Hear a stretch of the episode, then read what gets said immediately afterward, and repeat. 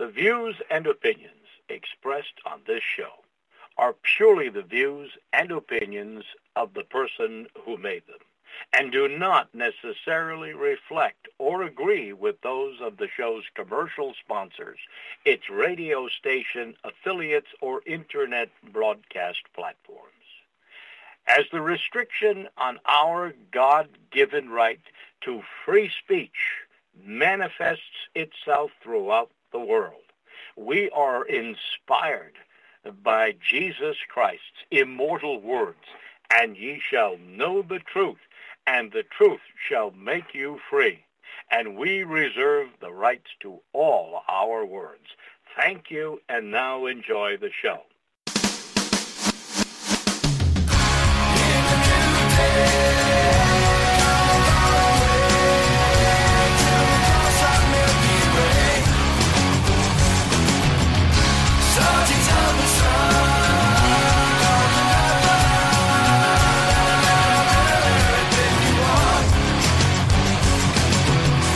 To learn who rules over you, simply find out who you are not allowed to criticise. You are listening to ACH. I'm Andy, your host, and today I'm delighted to be joined by Dr. Peter Hammond. So let's bring him up right now. Peter, are you with us? I'm with you, yes. Thank you, Andrew. Excellent. And folks, just to let you know before I give you the title and hand over to Peter, what we're going to do from now on with this and pretty much all my shows apart from Sunday's traditional Christian message, which Peter kindly writes. Um, when I record a show, I'm going to put it out as soon as I've got it typed up and it's uploaded. So it might vary day to day. I generally record Peter on Tuesday. Last week we recorded on Monday. Um, and so you're going to get the shows as and when they're done. So they're literally almost live. So I just wanted to make that clear. So please check the website on a daily basis. And also please check all of Peter's websites that are linked in the post for all of the shows Peter and I do together. So that being said, Today we have a presentation entitled The Real Story of How Revolutions Turn on Their Own Revolutionaries. So, Peter, where would you like to start us off today with this topic? Andrew, I've been working in war torn areas for over 40 years, and I've been involved in eight different wars and three revolutions. And during this time, I've spent a lot of time trying to reach communists for Christ and um, counsel Muslims to the Messiah. I've dealt with terrorists. I've had the privilege and opportunity of going into terrorist uh, bases, including PLO and ANC, SWAPO, Frelimo, ZANU, ZAPU. I've preached the gospel to our enemies. I've sought to evangelize enemies. I've had the joy of leading communists to Christ and showing Christian films like the Jesus film, getting into debates with them, even up at universities, debating atheist societies and communists on campus over existence of God and the Bible and so on. And one thing I found quite interesting is that communism is somewhat cannibalistic. What I mean is revolutions tend to betray the revolutionaries, and the revolution turns on uh, the very foot soldiers and uh, the very activists and masses that they cheerfully use as cannon fodder.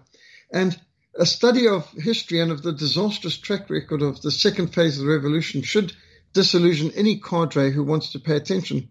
But just consider, for example, the prototype revolution, the French Revolution, how um, the revolutionaries ended up uh, destroying their own supporters. And uh, um, shortly after the guillotining of the king, and King Louis XVI wasn't the tyrant that many made him out to be. In fact, he was a reformer king. And he did a lot of Reformation activities. For example, Louis XVI signed just the year before uh, the revolution began the um, uh, Edict of Toleration, allowing all religious activities take place, so the Protestants were again allowed to practice their faith in France. It, it wasn't only Catholicism.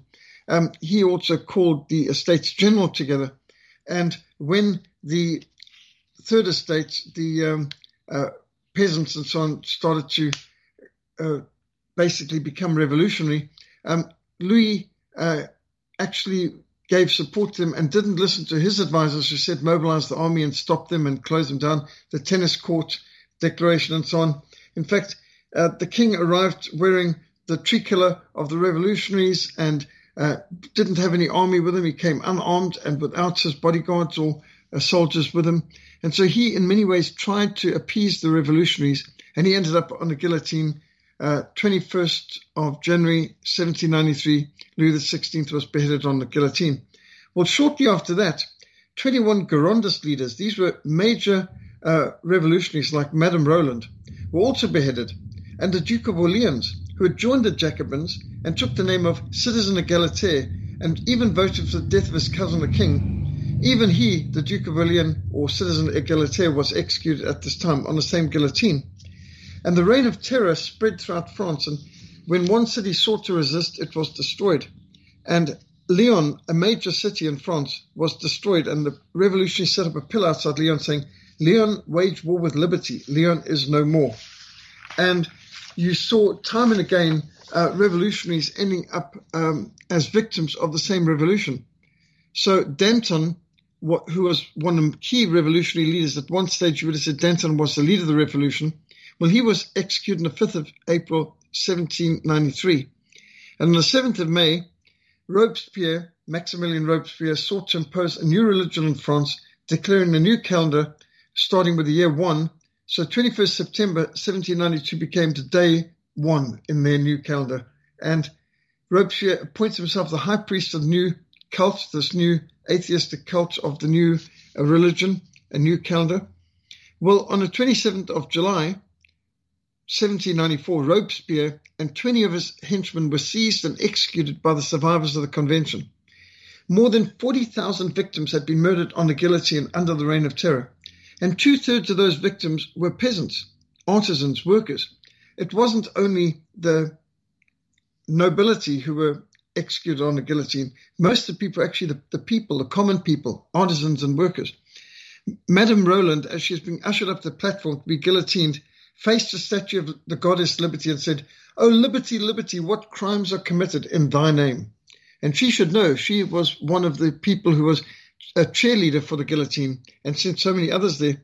But to think that Maximilian Robespierre, the chairman of the Committee of Public Safety, which launched the vicious atheistic war against Christianity, the man who set up the cult of reason, the, the leader, the prototype of all revolutionaries, Robespierre is the inspiration for uh, all the revolutionaries, whether you're talking about Vladimir Lenin, Trotsky, Joseph Stalin, Mao Zedong, Fidel Castro, Che Guevara, Patrice Lumumba, Nikolai Ceausescu, Pol Pot, Ho Chi Minh, Robert Mugabe, for all of them, um, Robespierre is the prototype. He's the gold standard. He is the revolutionary. He is the man, the most prominent leader of the French Revolution. And he ended up on the same guillotine he had condemned so many thousands of others to.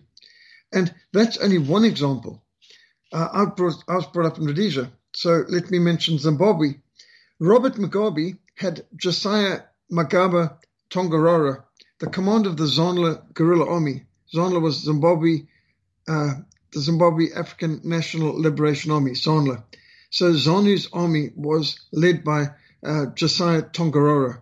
And Tongogara was assassinated 26th of December 1979. 26th of December, day after Christmas. Many had expected Tongogara was going to be the first president of Zimbabwe, with Robert Mugabe, the head of the political wing, as the prime minister, but they had the commander of the army, the guerrilla army of ZANU, they expected him to be president. And next thing, Tongogara is strategically removed, and this left the path to the presidency open to Robert Mugabe, who, who was dictator for something like 40 odd years.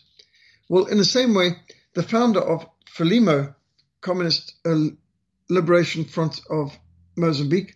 Um, the founder of Frelimo in Mozambique was Eduardo Mondlane. And Eduardo Mondlane was assassinated in 1969 by a parcel bomb in Frelimo headquarters in Dar es Salaam to make way for Samora Machel. And nobody in Mozambique doubts that Samora Machel, the first president of communist Mozambique, assassinated the founder of Frelimo, Eduardo Mondlane.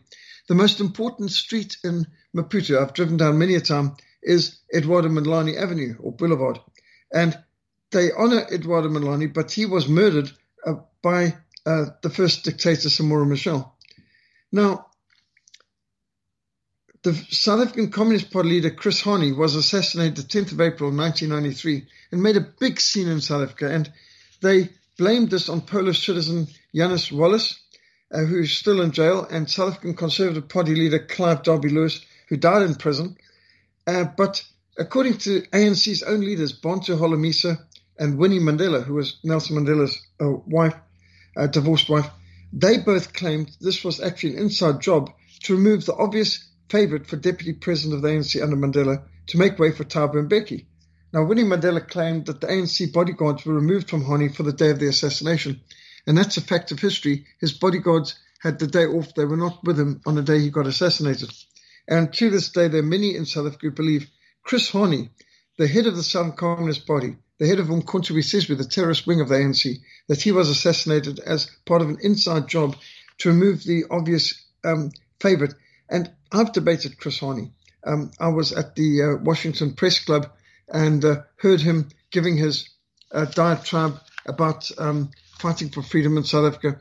And he spoke about the political prisoners in South Africa. Well, I'd got an invitation to Press Club and so I asked him the question, uh, these political prisoners, are any of them um, guilty of having been involved in violence like petrol bombs or necklace murders? And he said, well, of course they've been involved in the struggle, but they're political prisoners all the same. So next thing I said is, now, you've come here with your begging bowl to America uh, to get funds, uh, but you've spoken out against America and you support all the enemies of America, Red China, and Gaddafi's Libya, and named a whole lot of other um, of the pariah states of the world, which uh, he had personally visited and was speaking out positively of. And he said, just because he give you money does not give you the right to tell us who our friends will be. And uh, uh, he still hadn't learned his lesson. He didn't seem to have picked up my South African accent. Uh, so, which is actually a Rhodesian accent, but nevertheless. So I asked him that um, considering that you use car bombs and limpet mines and uh, necklace murders to kill people, um, how do you think Americans are going to trust you to bring freedom to South Africa, considering that you've used the tools of terrorism to get to power? And he said, You Americans use B 52 bombers and use cruise missiles. And just because we use suitcases and car bombs and uh, landmines, it doesn't make it any different. And uh, well, I think he might have a bit of a point there on some point, but I don't think the average American sitting there was very impressed with his answers. So I somewhat undermined his um, propaganda tour. And uh, I wanted to talk to him, but he was surrounded by people immediately afterwards, press people fawning over him. I mean, this uh, real revolutionary, a Che Guevara type character, a very eloquent, very charismatic leader, Chris Hani. Uh, but I got talking with other people who wanted to know where I came from and why I was asking these provocative questions. And uh, then when I went to the elevator, and we were very high up in a building in Washington, D.C., uh, maybe about the 50th floor or something. So I went to the elevator, and while I was waiting there, out of a side room came Chris Hani and his three bodyguards around him. Well, I thought this is obviously of the Lord. So as we stand, stood there, I started to ask him some key questions, which I'd wanted to still get to. And uh, he very quickly understood um, that he is talking to a South African and uh, that I knew some of the victims of his car bombings and other terrorist attacks. And so I could see his bodyguards getting very nervous. We are in this elevator and we are going down. So I had this captive audience and I'm sharing the gospel with him and asked him, you know, um, if he thinks he's going to heaven when he dies. And he's, no, uh, I'm an atheist, I'm a communist. And he cursed God's name. And uh, I said, you have an appointment to point unto man once and I and after to face judgment. And I started to challenge him with the gospel. And his bodyguards were looking awfully nervous because we're in this confined space and they obviously saw this man may be something of a threat. I mentioned him, some of the people that I knew that uh, his Umkhonto we Sizwe terrorist had assassinated. And uh, uh, the man uh, basically um, made clear he hated God, he hated Christ, he despised Christianity. He is an atheist and he is for the revolution. And we got to the bottom, and you know, I basically made clear to him, you will bow before Christ, either today in the day of grace as your Lord and Savior in repentance, or you will bow on the day of judgment. The question isn't will you bow to Christ, but when will you bow to Christ? You have an appointment, and one day you will have to give an account to Almighty God, the eternal judge. And uh, he left the elevator, and uh, just a few days later, he died in this assassination, 10th of April, 1993. And uh, interestingly, disinformation went all around the Christian world that Chris Hani was a Christian and uh, uh, that he had been converted. And so this uh, uh, Janusz Waluś, this Polish person, had murdered a man who's actually a secret Christian. I was able to say, well, actually, I met him just a few days ago and he was quite clearly an atheist. But then I saw there was an advert up at University of Cape Town, My Journey from Faith to Atheism. Chris Hani is the speaker, and he is scheduled to speak later that week at the University of Cape Town on My Journey from Faith to Atheism.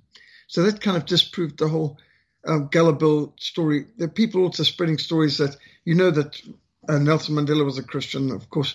Uh, this they would spread out there to try and encourage people to support the government releasing him from prison when he was in prison. And when he came out of prison, people were waiting for him to make some kind of testimony to Christ, but he was consistently atheist, consistently Marxist, and, and never uh, moved from the revolution at all. So that was intriguing.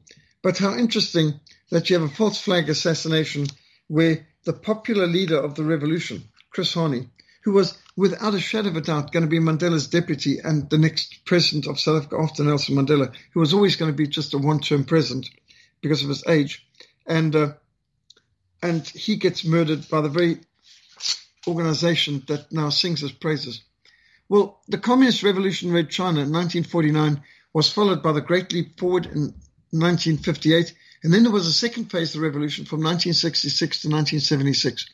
And the second phase of the revolution, or the Cultural Revolution, includes massive seizures of property, widespread land reform, confiscation without compensation, and public humiliation ceremonies for all religious and cultural leaders. They'd be forced to come and confess their sins before the community, who would pelt them with uh, all kinds of filth, and um, they'd have to stand a chair with um, in sort of a big dunce cap over their head, paper hat with all kinds of stupid things written on it, and they'd have to uh, bow before the people, and they would be whipped and mistreated and finally executed.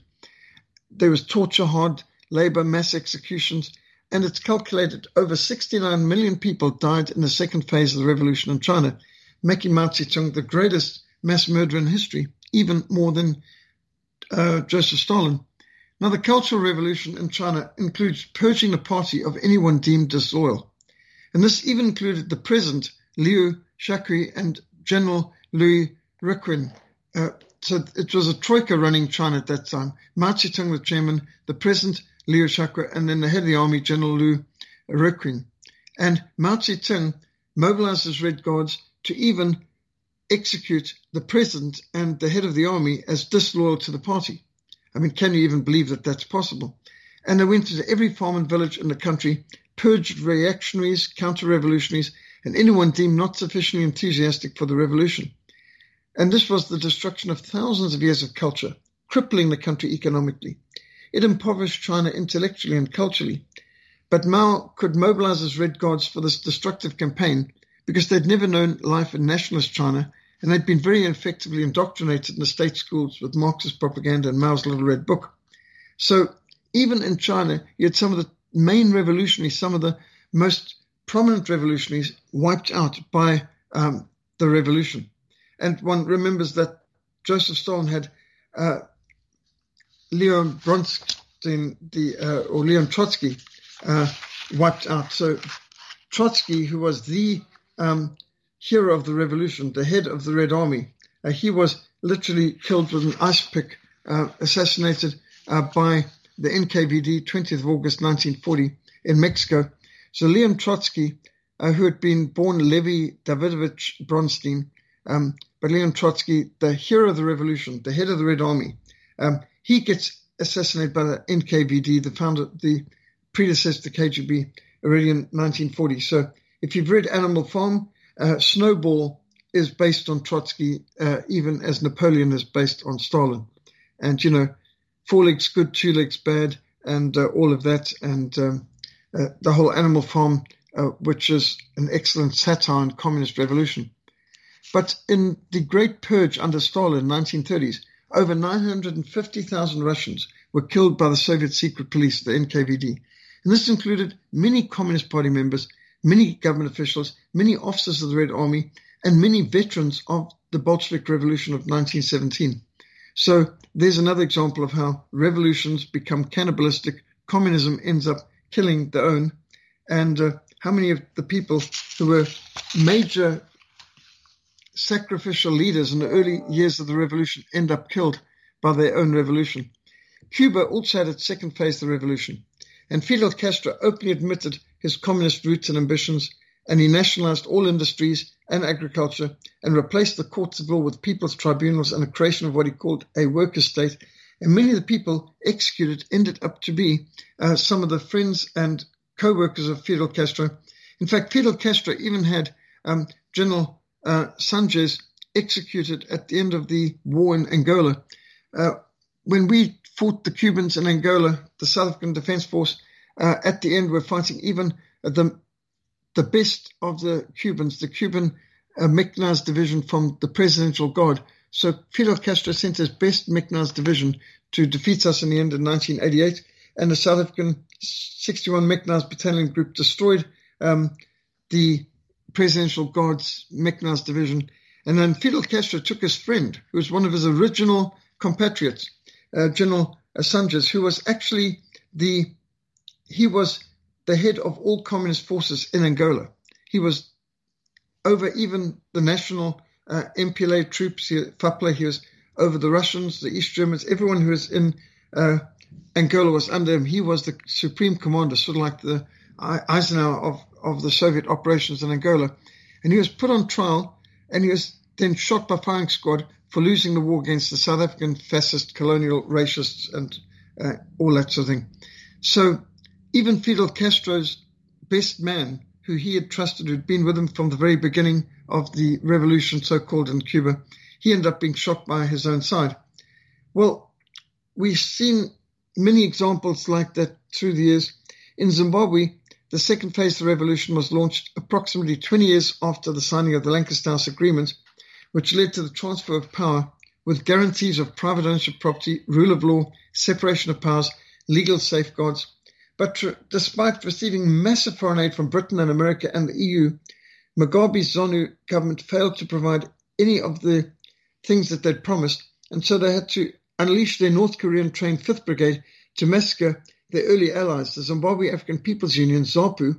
Uh, they were Matabele, so they were from the minority tribe, and ZANU of Mugabe were from the majority tribe.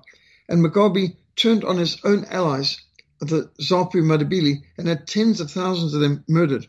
Many of them were thrown down mine, mine shafts like the Antelope Mine, the Attica Mine, Matabeleland. And I've been there to the killing fields of Matabeleland in Zimbabwe. That's where I actually grew up in, in Matabeleland. Uh, I was in Bulawayo. And you can go to these mines and um, we walked in what they called the long fields where the people had been murdered, Matabele murdered by the tens of thousands by these North Korean trained 5th Brigade who were the political army of ZANU PF. They all had to be ZANU PF members and they all had to be Shona to be a member of 5th Brigade. North Koreans trained them and they came into Matabeleland in what they, they called the Gukurahundi, which is a great cleaning out of the filth. And uh, they uh, rounded up all the men in the villages and killed them, and even the babies were killed. And they said, um, baby Matabele are just uh, baby dissidents or counter revolutionaries, and they needed to get rid of them too.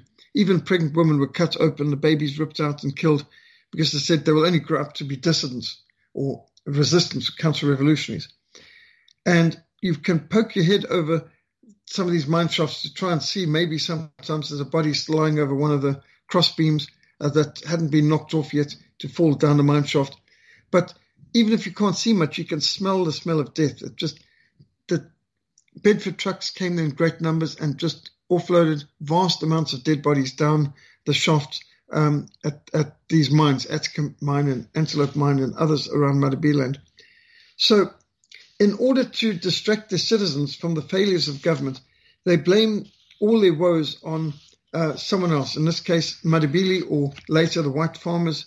The very farmers who were feeding the country, providing most of the exports, the foreign exchange, were the largest employers in the country. They were the ones to blame for the problems in the country. And so the Communist Party in, in Zimbabwe, unleashed a wave of violent farm invasions, which led to total collapse of the Zimbabwean economy, the worst hyperinflation ever seen in history. And even after deleting 16 zeros from the currency, a $100 trillion note, and I've got a $100 trillion note, in 2008, that could not even buy half a loaf of bread. And one brick in 2008 cost more than every home, business, farm, and property in all of Zimbabwe in 1980. The national suicide of Zimbabwe under the communist dictatorship of Robert Mugabe and now Mnangagwa led to more than half of the total population fleeing the country. Unemployment skyrocketed to over 90%. That's the 90% of the 50% left of those who hadn't fled the country yet. And so communism has always proved to be a catastrophe. It's the worst disaster and the greatest killer in history. Socialism has never achieved a better standard of life for its adherents. The high sounding ideals of the socialist revolutionaries have continually, consistently turned into nightmares.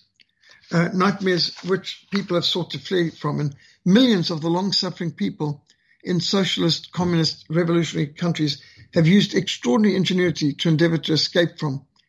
Millions succeeded against all odds in escaping through and across the Iron Curtain and behind the Berlin Wall or across the shark infested waters of Cuba. And millions of people voting with their feet have fled from Marxist oppression and land reform such as in Zimbabwe. And this should be a sufficient warning to all those who believe in promoting the socialist revolutionary ideals that they're actually working for a better future.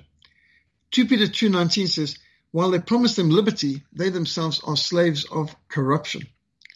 The Communist Party doesn't actually care about the masses that they use as foot soldiers and cannon fodder for the revolution. 2 Chronicles 19.2 says, Should you help the wicked and love those who hate the Lord, therefore the wrath of the Lord is upon you. And it's so important for us to know that um, in every revolution there's two phases. And the first phase is seizing political control. But the second phase of the revolution which in the French Revolution is called the Reign of Terror, seeks to radically transform every aspect of society. The second phase of the revolution is a cultural revolution, a religious revolution, a social and economic revolution. And the second phase of the revolution in France, for example, includes seizing control over every area of life, including churches, schools, farms, beheading tens of thousands of people on a guillotine, and a reign of terror in which over 300,000 people were actually executed by firing squads drownings and other means just in France. And then Europe was plunged into 25 years of constant warfare, which devastated Europe as a result of the French Revolution. And you can say the same with the Bolshevik Revolution in Russia. They had 18 million peasants lost their homes and farms.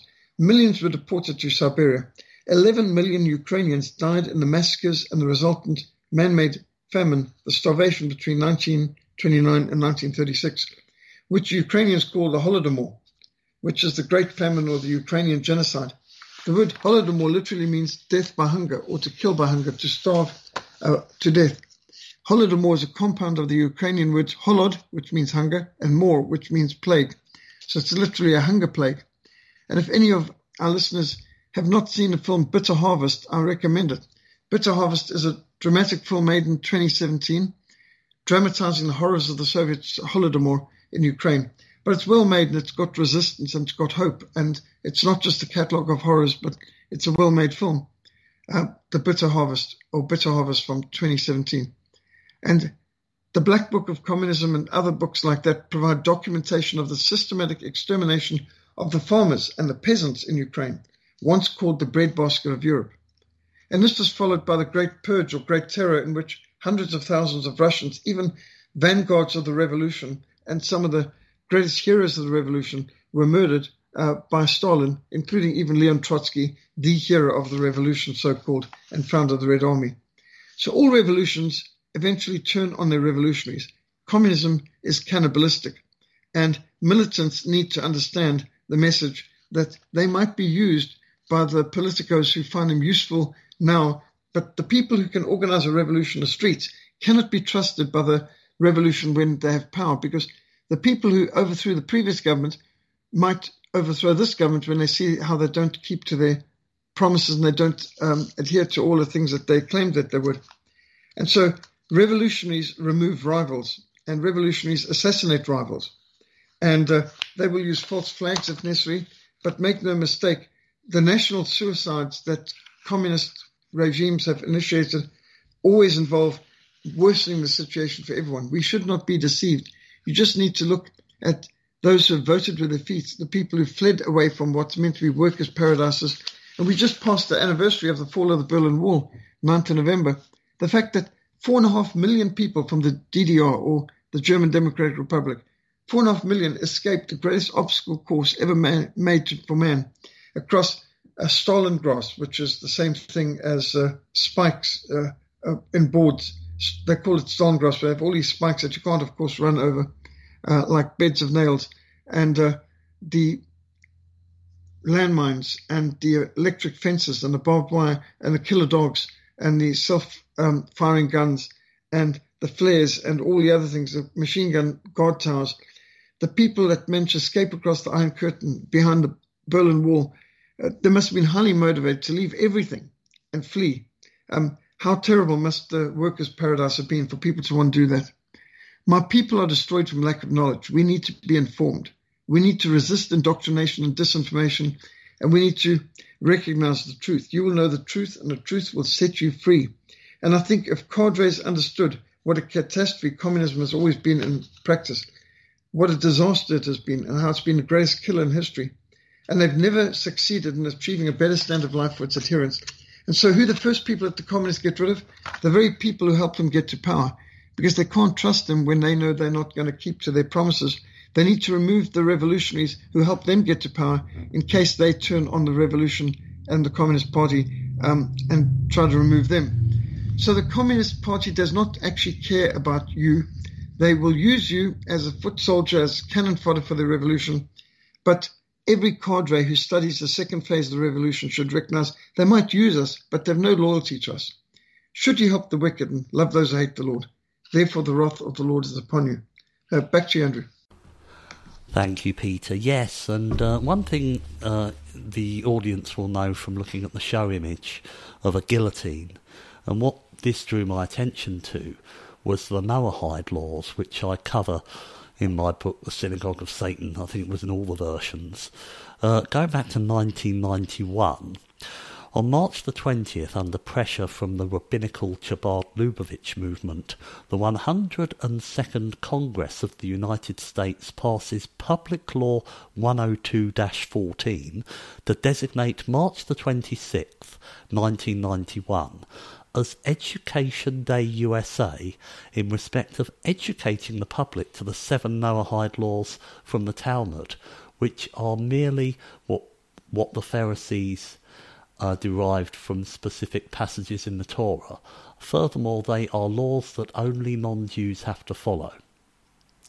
The focus of Public Law 102-14 being an education day is merely a smokescreen to fool the public into believing that the seven Noahide laws were not actually passed into law within this act.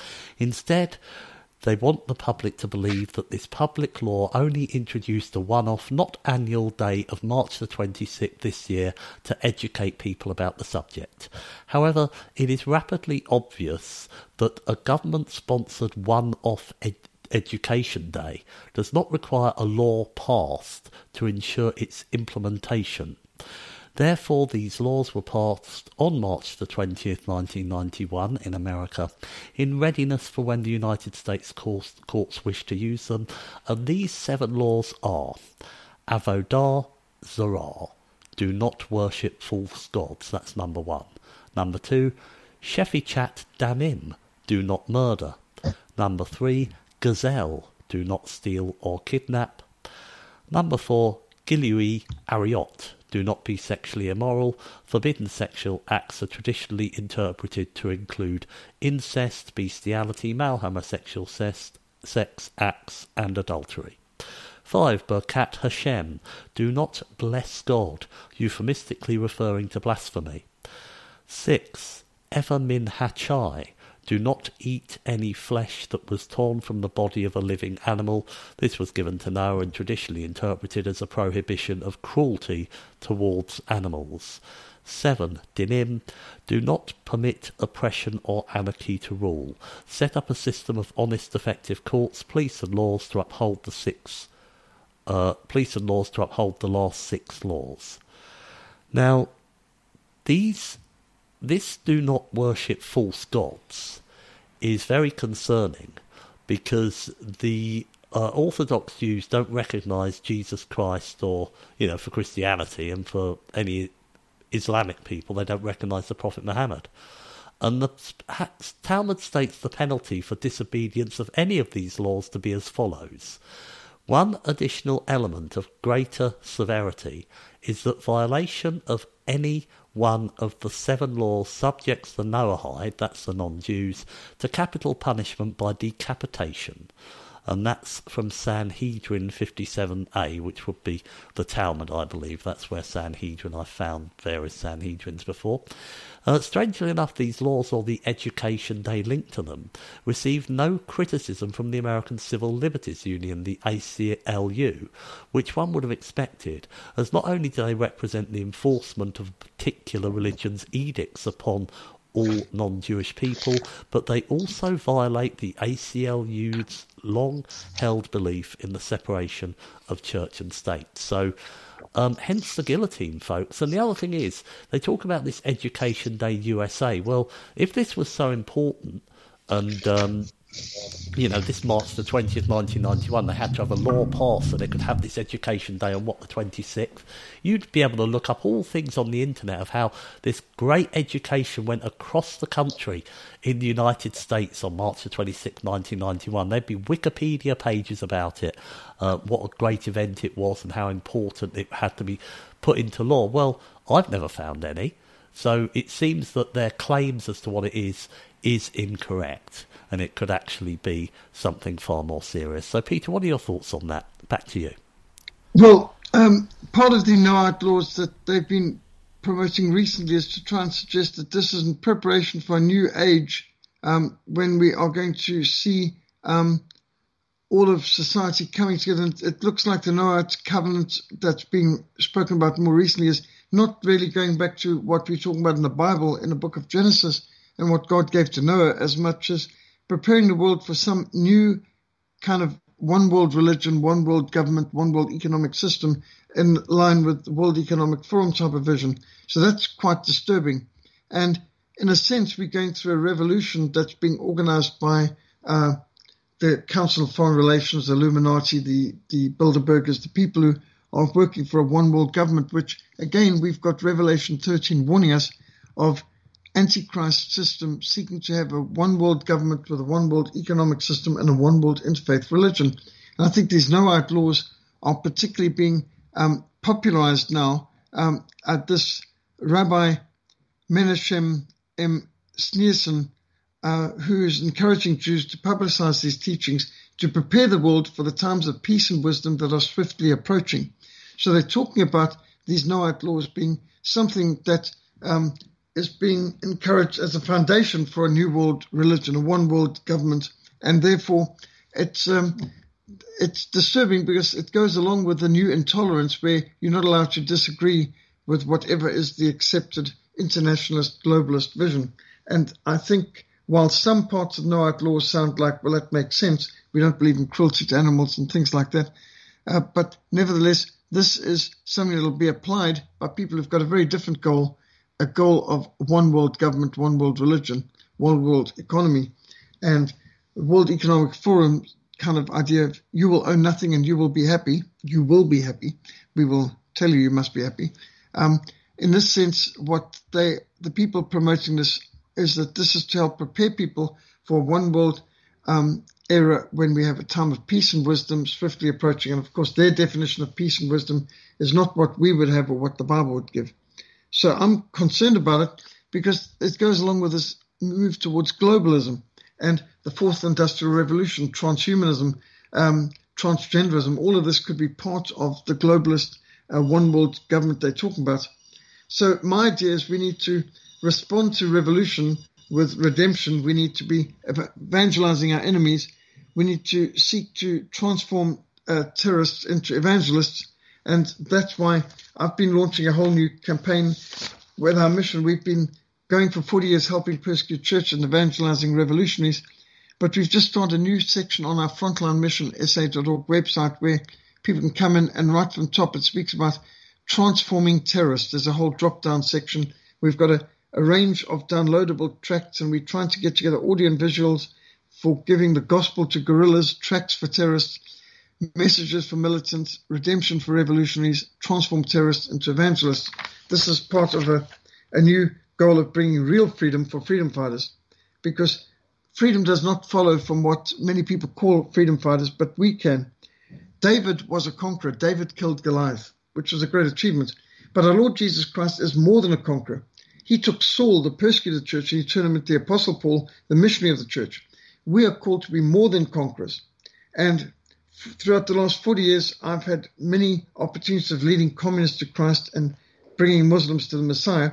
And it's our goal to make this event, uh, uh, this a good constructive response to what's going on now. As people are looking at increased terrorism and violence and targeting of civilians in the Middle East, that uh, instead of sending in the Marines, how about sending in the missionaries?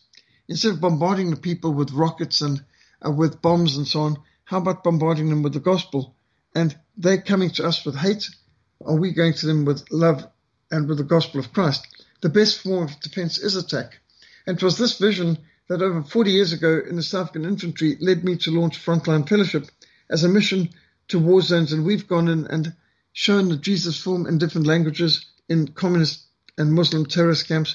I've proclaimed the gospel in multiple languages. We've shown the Jesus film in Shona and Portuguese and Chichewa, Bemba, Arabic. And uh, we've seen many people who were revolutionaries and terrorists and guerrillas who have now given their lives to the Lord and people who used to be opposed to Christianity, whether from atheism or from jihadist convictions, who now have been redeemed and transformed by the gospel. So this is my uh, recommendation that understanding how the revolution betrays its revolutionaries and how communism is cannibalistic, uh, let us counterattack the increasing terrorism and violence we see in the world today by giving what people on all sides need. Uh, the people, whether you're talking about Hamas or the IDF, they need the gospel of our Lord Jesus Christ. They need to repent of their sins. They need to come to Christ. And it's so vital for us to use the word of God. The gospel is the power of God for the salvation of everyone who believes. Faith comes by hearing, hearing by the word of God. And the word of God will never return void. I can do all things through Christ who strengthens me. God has not given us a spirit of fear, but of power and of love and of a sound mind. Not by might nor by power, but by my spirit, says the Lord. And God will give us power when the Holy Spirit comes upon us, and we'll be as witnesses to the ends of the earth. It's absolutely vital in this time of increasing terrorism and targeting of civilians and violence that we respond with the gospel, with redemption, instead of revolution, with the message that can transform these terrorists into evangelists. So back to Andrew. Thank you, Peter. And um, I actually saved this for the next Limeish show, but I think it's more appropriate to hear. Uh, this is an article that came out a couple of days ago on the Daily Mail. BBC faces criticism after dropping the Christian terms BC and AD from teaching materials for 7 to 11 year olds. Let's see what it says here. BBC Teach, which um, here we are. BBC Teach, which produces educational films for primary and secondary school children across the UK, has replaced the traditional terms with their secular equivalents before Common Era BCE and Common Era CE. Critics last night said the decision to abandon BC, which stands for before Christ, and AD, which is short for Anno Domini, or in the year of our Lord, was an attempt to undermine traditional Christian and British values. Uh, get fancy that, Peter. The uh, BBC undermining traditional Christian and British values. But one thing that the um, that the article I couldn't see in there. I'm just sort of scanning through quickly in case I did miss it. But I understand that the well, the Jews, Jewish uh, faith. I don't know if it's orthodox, non-orthodox, what have you, but they have a means of counting years. They sometimes use the um, Common Era and before Common Era. They certainly don't use BC and AD, to my knowledge. But another way that they do it is they count it from year one. So whilst we think we're in year 2023 or 2023, I think mm-hmm. some Jews think it's year 4000 and something because they count the That's years correct. from the start of BC. What can you tell us about that?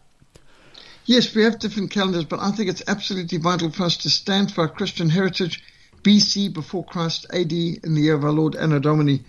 We should not give in to this BCE and uh, CE business. That is an anti-Christian way of trying to erode our Christian culture. It's part of cancel culture. They're trying to replace our Christian terminology. And we need to re- re- recognize and remember our Christian heritage. I mean, even our greetings of um, saying to a person goodbye, that is an abbreviation of the old prayer, God be with thee, which explains the way you spell goodbye. If you go to, to Austria today, Austria, when they greet people, it's Grüß uh, which is greetings in God. In Switzerland, it's Grüezi, which is an abbreviation of, of that. And so um, you can still see around the world there's there's different Christian traditions, and the, the fact that we have a calendar which has and your calendar should have Monday as the second day of the week. Sunday should be the first day of the week. Biblically, Sunday is the first day of the week, not Monday. And it's so important that people um, have a calendar which recognizes Sunday as the first day of the week, the way that we structure our calendars, and that we think of things as, you know, what is 2023 anyway? 2023 years since the Lord Jesus Christ came. And whether one want to change the, the name or the initial, the fact still is our entire calendar dating system that most of the world adheres to is dated from Jesus Christ, who's the hinge of the ages. He's the one who's turned the river of the ages off its course and he's um, lifted the centuries off the hinges and he's divided all time into before Christ and after Christ. He is the greatest man who ever lived. His incarnation is the greatest event in history, and that's how we actually base our calendars. Even the fact that we've got a seven day work week uh, why do we have a, a or six day work week and, and a seven day week with a day of rest? That comes from God created the world in six days and he rested in the seventh. So a seven day week is biblical. Uh, there's so many things in our Christian heritage that we need to keep to. I mean, even the word breakfast comes from breaking the fast. You know, all these Christian concepts uh, that have come into our study and we should keep them. We should cherish them. We should preserve them we should love our history and not allow it to be taken away by those who are trying to secularize or globalize or paganize the world. And that's, of course, the aim of Antichrist. Revelation 13 explains it. Antichrist wants a one world religion, a one world government, a one world interfaith religion. And we've got to say no. Jesus is the way, the truth, and life. No one comes to the Father except through him. Back to you, Andrew.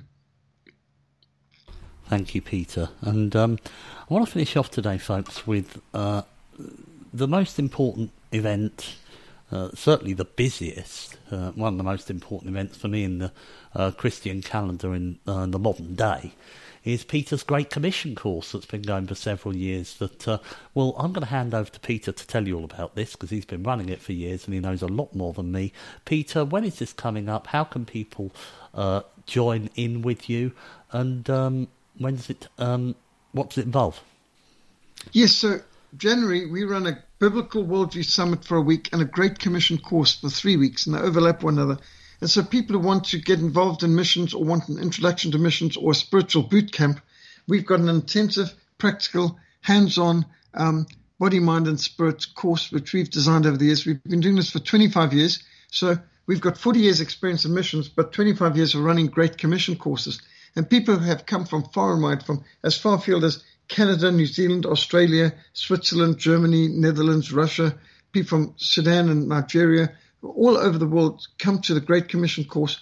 And it's January every year and it's, it's intensive and practical. People are interested in learning about cross-cultural missions. We have uh, lectures all morning. We've got practicals and every afternoon. We've got practicals, inspirationals and evening and sometimes hikes and Bible smuggling simulations in the forest and night hikes over the mountains, regular outreaches in the communities. We get into Muslim areas. We do film evangelism, personal evangelism, literature evangelism. We get into busy areas and people get the opportunity to put feet to their faith and lead people to Christ, counsel people to the Lord. It's a wonderful experience. So the Great Commission course, um, it starts in January. On, on the 4th of January, we are mobilizing um, people from the Great Commission courses for different outreaches thereafter. So if somebody wants to join our mission or any mission, this is a good introductory beginning. People often contact us saying, I want to get involved in your work. How can I? Do you do short-term outreaches? Well, we, we are a full-time mission, but we do accept short-term volunteers. We, we need short-term volunteers, but people need training and orientation to be effective in the field. So we've decided to mix the orientation and training with outreaches. So people come and they will get a lot of opportunity for literature distribution, personal witness and evangelism, um, but they will also learn a lot. So it's boots on the ground, uh, the symbol of our Great Commission course, which people can see on our frontline mission sa.org website. It's boots laced up. And it's, you know, as the Bible says, we need the of the whole arm of God is having our feet shod with the preparation of the gospel of peace. So people come to our courses. It starts with PT every morning, physical training, uh, good intensive physical training to build up one's muscles. And then there's increasingly more hikes in the evenings uh, up and over the different mountains we've got. We start with the smallest mountain around Cape Town, it's Lion's Head, and we end up with Table Mountain. So we're building people up so that at the end of the three weeks, they will be physically fit enough to be able to climb Table Mountain. And people don't just climb Table Mountain. We give them boxes of Arabic gospel booklets to carry because weight training is good and helpful. And after all, in missions, we don't just need to get our body there. We've got to bring Bibles and gospel literature to to people. So while men carry twice the weight that women do, we are discriminatory in that sense. Um, there's women have different exercises to what men do. There's some things we overlap on, but uh, we've got some distinctly women's training, physical fitness style, and then we've also got um, some design for the men. The men will carry more weight as they're meant to biblically, and men are meant to be protectors and providers. And when it comes to mission work, we need to carry the heavy weight. So people who finish our course will find they have got into a habit of daily devotions and Bible studies and Bible memorization. They'll be physically fitter. They'll be in the habit of doing physical training each day. So people end with their muscles stretched and their mind stretched and their faith stretched too. So the Great Commission course, people can learn more about it by going onto the Frontline Mission SA.org website or emailing us mission at frontline.org.za or as Americans say ZA. So email mission at frontline.org.za or you can email me, peter at frontline.org.za and we'll direct you and you can go onto Frontline Mission SA.org website. We've also got on Facebook page, we've got a Great Commission Camp and Course uh, Facebook page and a Biblical Worldview Summit Facebook page. And of course, there's the Frontline Fellowship one, even though that's been uh, shadow banned and restricted lately by uh, the thought police of Zuckerberg and Facebook, um, shamefully. But uh, people can find Frontline Fellowship and Literature for Africa also on Facebook and uh, myself, of course, too, Peter Hammond. So uh, if people want to learn about this, this is a great introduction to missions. You don't have to make a commitment to Frontline Fellowship to attend our course. Uh, many people who come to our course end up working for Youth with a Mission, Operation Mobilization, Wycliffe Bible Translators, Open Doors. People have ended up working for many different missions, and we're happy for that. But if people want to join Frontline, this is the essential introductory selection and training program to get involved in our missions to persecuted churches. Thank you, Peter. And uh, just to let you all know as well, folks, that um, January is the South African summertime. Is that correct? That's correct. Yes, we in spring right now. We have the opposite of whatever you've got in Northern Hemisphere. So it's summertime, long days, short nights, much more pleasant to have a Great Commission course in summer. We do sometimes have them in winter, which is cold and wet. Uh, but this is far more pleasant to come to Africa in our summer, and uh, you'll find it really quite an experience because we give people all kinds of in, insights and they'll have a chance to meet eagles and cheetahs and other wild animals. Uh, we introduce in some rehabilitation places. They'll get onto actual mission stations uh, in work parties and be involved in outreaches. And there's one area in Cape Town which you could swear it's the Middle East. It's called Bo-Kaap or the Malay Quarter. And it's got 13 mosques in a small area and you walk around there, you'd swear that you're in the Middle East. We could do a film shoot there and make people think that there's somewhere up in the Middle East. That's the kind of culture it is. And we do, we can train people Muslim evangelism there. We've got a busy harbor. We get people to shooting range They do self defense. We have all kinds of skills, everything from sword fighting to archery to uh, shooting. Uh, folks get opportunity for that, unarmed combat, you name it. It's, it's all part of this daily devotions, practical training insights into cross-cultural missions. So it's, it's a great introduction. If people want to get involved in missions, this is a good intensive crash course boot, boot camp. And those who don't want to spend three weeks in a Great Commission course, but just want to come for a week, well, we've the first week is the Biblical Worldview Summit, which is uh, very much applying Lordship Christ to all areas of life. What's a biblical solution to all different areas and challenges in our society today, which includes a transgenderism, transhumanism kind of thought police insanity, how to respond to that, creation versus evolution, all that. So Biblical Worldview Summit is the first week. everyone doing the Great Commission course does the Biblical Worldview Summit too, but that's a one week program standing on its own. So people could come just for that if they don't want the whole three week Great Commission course. We've been doing these for decades, so we've gotten um, to work out what works well and what doesn't work well. And uh, on the basis of what people have responded for, each year just gets better and better and more. Some people have responded, as you will see if you go onto our frontline mission sa.org website, look at upcoming events what people have said after previous courses, and you can see some pictures of previous courses. There's some videos of previous Biblical Worldview Summits or Great Commission courses. And you'll get an idea that if you like mountains and wildlife and the outdoors and evangelism and getting involved on the ground, and if you want to get fitter, we guarantee we will stretch your minds, we will stretch your muscles, and you'll make friends there that'll last forever. I mean, we've got such strong friendships that are built out of this and one of the recommendations of it is my daughter Daniela has attended every course since she was 11. She's been involved and she wouldn't ever want to miss it. We've got people who've done the course three, four, five times and coming from overseas and done it again and again. So that's a good recommendation when people come back and want to do it again.